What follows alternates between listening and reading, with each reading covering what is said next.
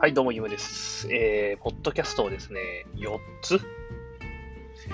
えー、上げてきましたけど、今日はなんか何かに語るっていうわけでもなく、ちょっと、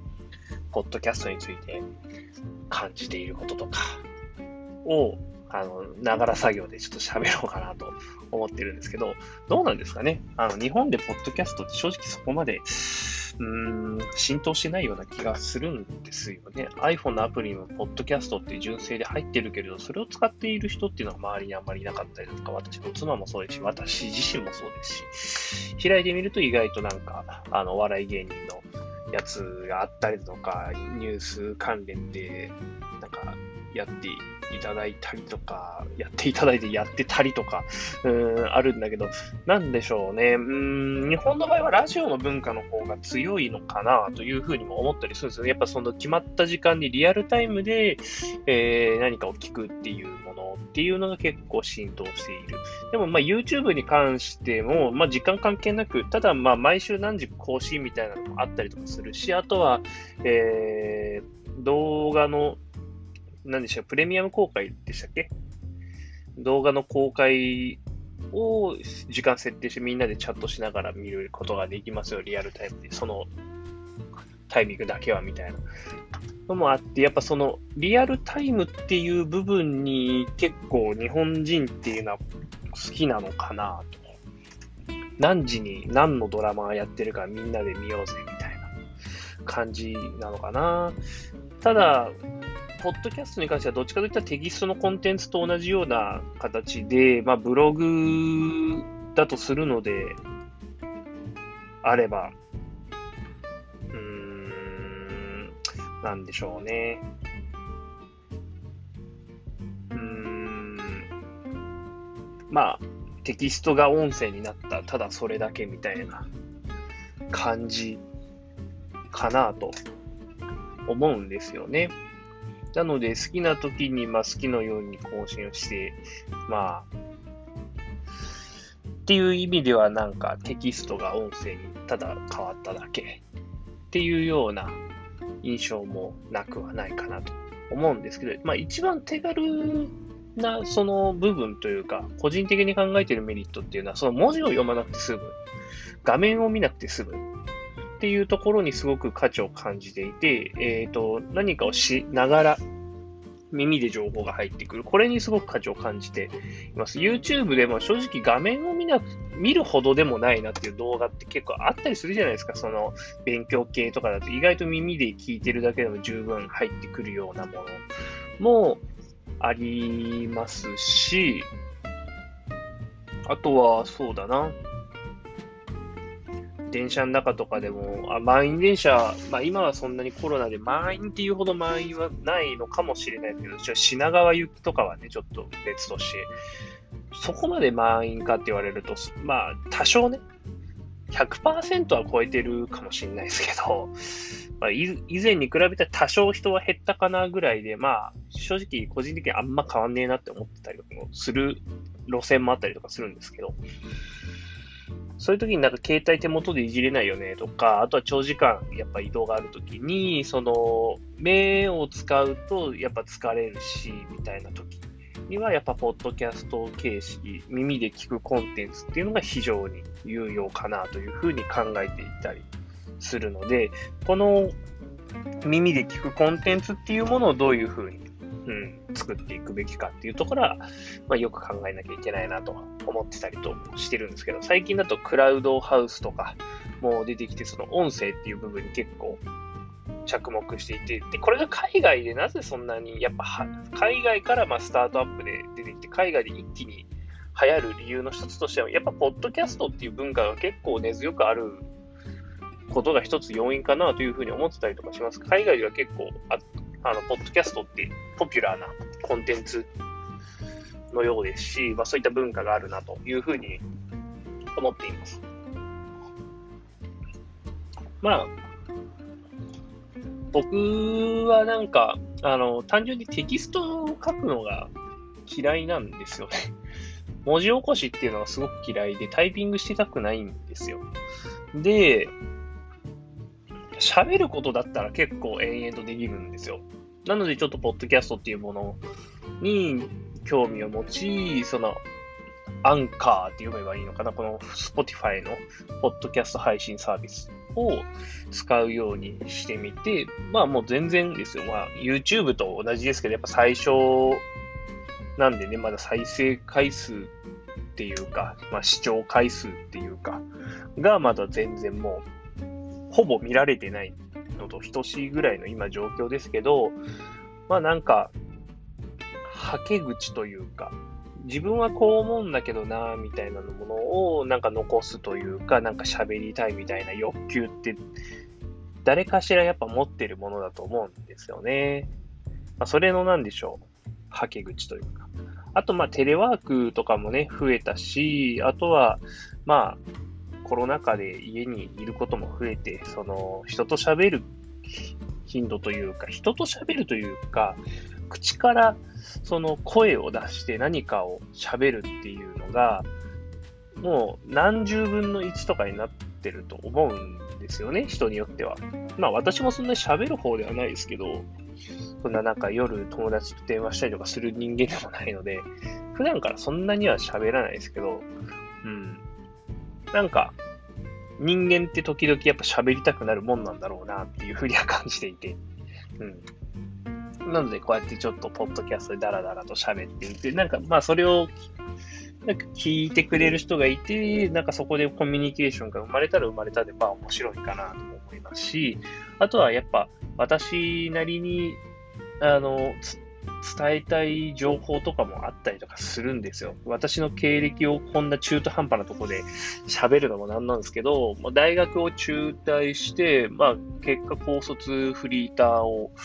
何年ぐらいですかね、3年、4年ぐらいやって、ちょっとこのままではまずいなと思ったんですね。そのまずいなと思ったのが、うーんと、自分の同い年の人間がちょうど大学を卒業し、社会人になって半年ちょっと経ったぐらいのタイミングで、なんか同い年のやつが社会人やってんのに、なんか僕がなんか俳優を目指してるとか、そういう夢があってアルバイトしてますだったらいいんですけど、ただ何も目的もなく、ただただバイトをし、なんとなく生活していることに、ちょっと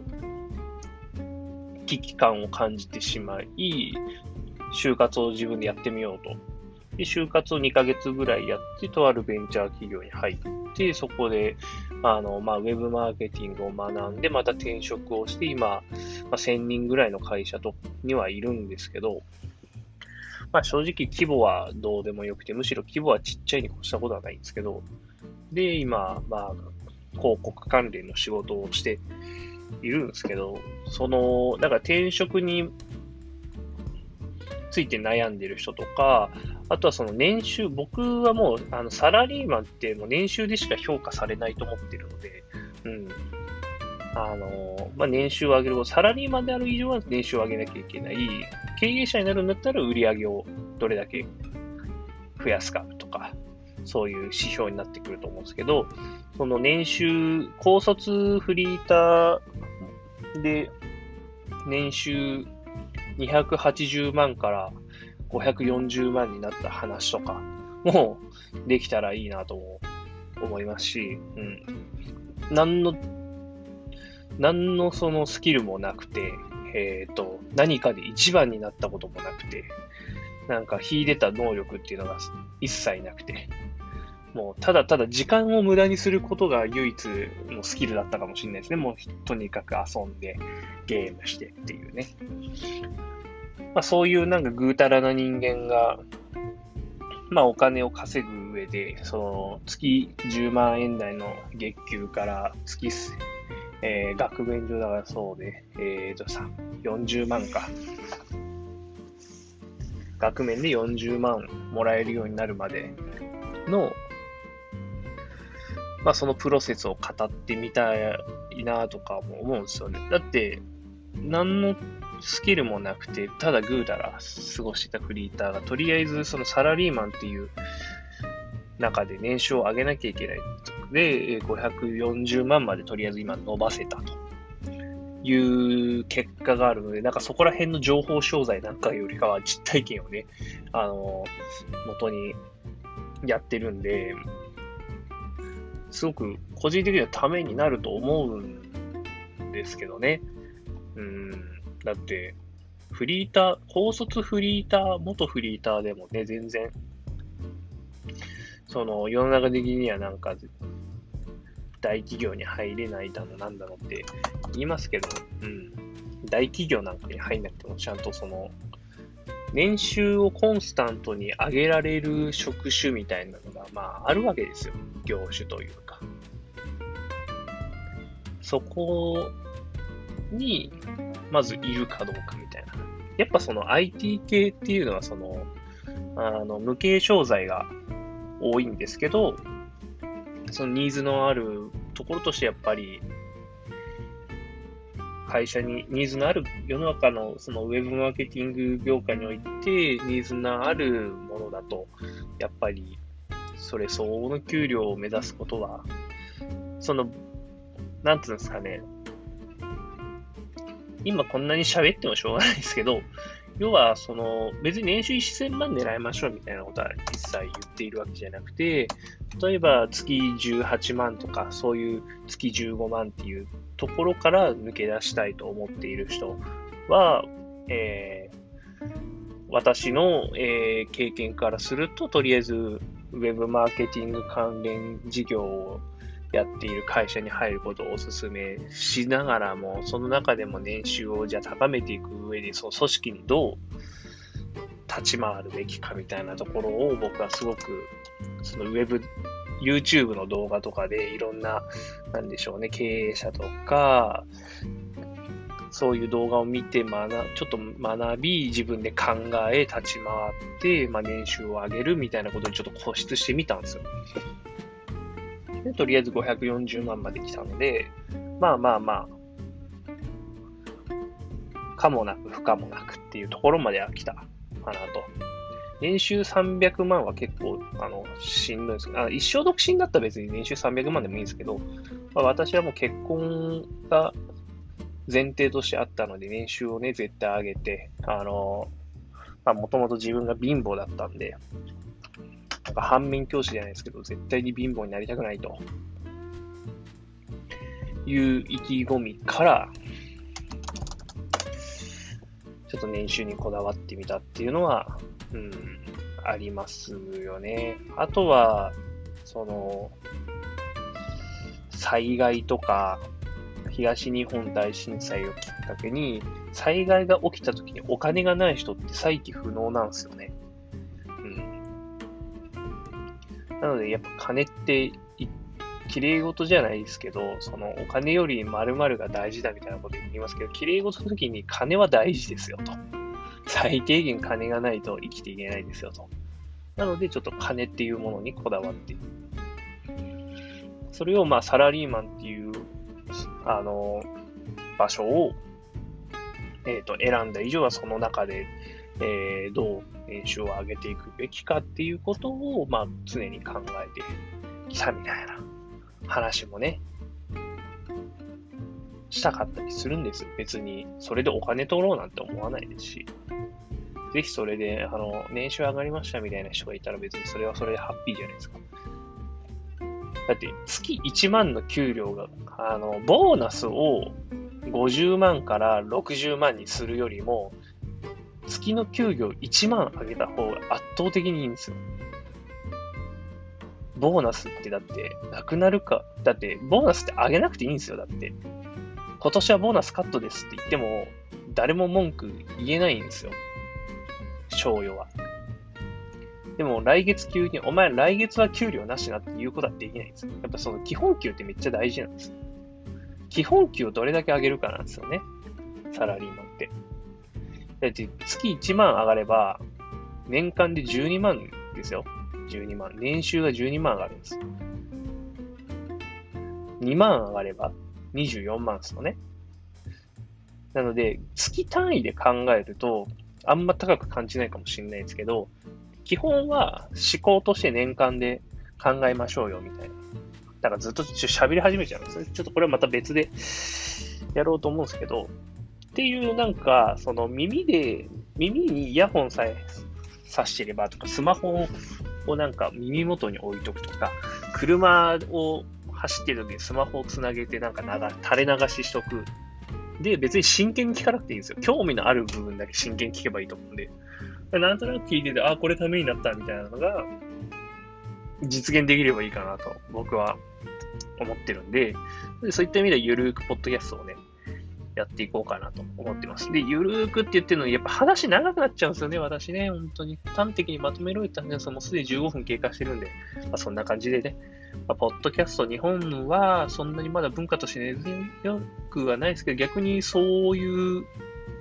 なんでしょうね。ポッドキャスト界のなんかヒカキンみたいなのがまあいるわけじゃないので、うん。だからそういった意味では市場も、ポッドキャストという業界もレッドオーシャンでもないと思いますし、なんかね、はちゃめちゃな感じもしないので、すごく、なんでしょう、整った芝生みたいな感じ、ボーボーじゃなくて、草木がボーボー生えた感じじゃなくて、なんか結構綺麗な、クリアななんか状態かなとも思うんで、うん。そういった意味でなんか、やりづらいなーって思うこともないですし、なのでちょっと、うん、クオリティは、音声のクオリティとかね、これも AirPods Pro で録音してるんで、音声のクオリティとかね、あれかもしんないですけど、まあ、ちょっとね、のびのびとやってみたいなと思いますよ。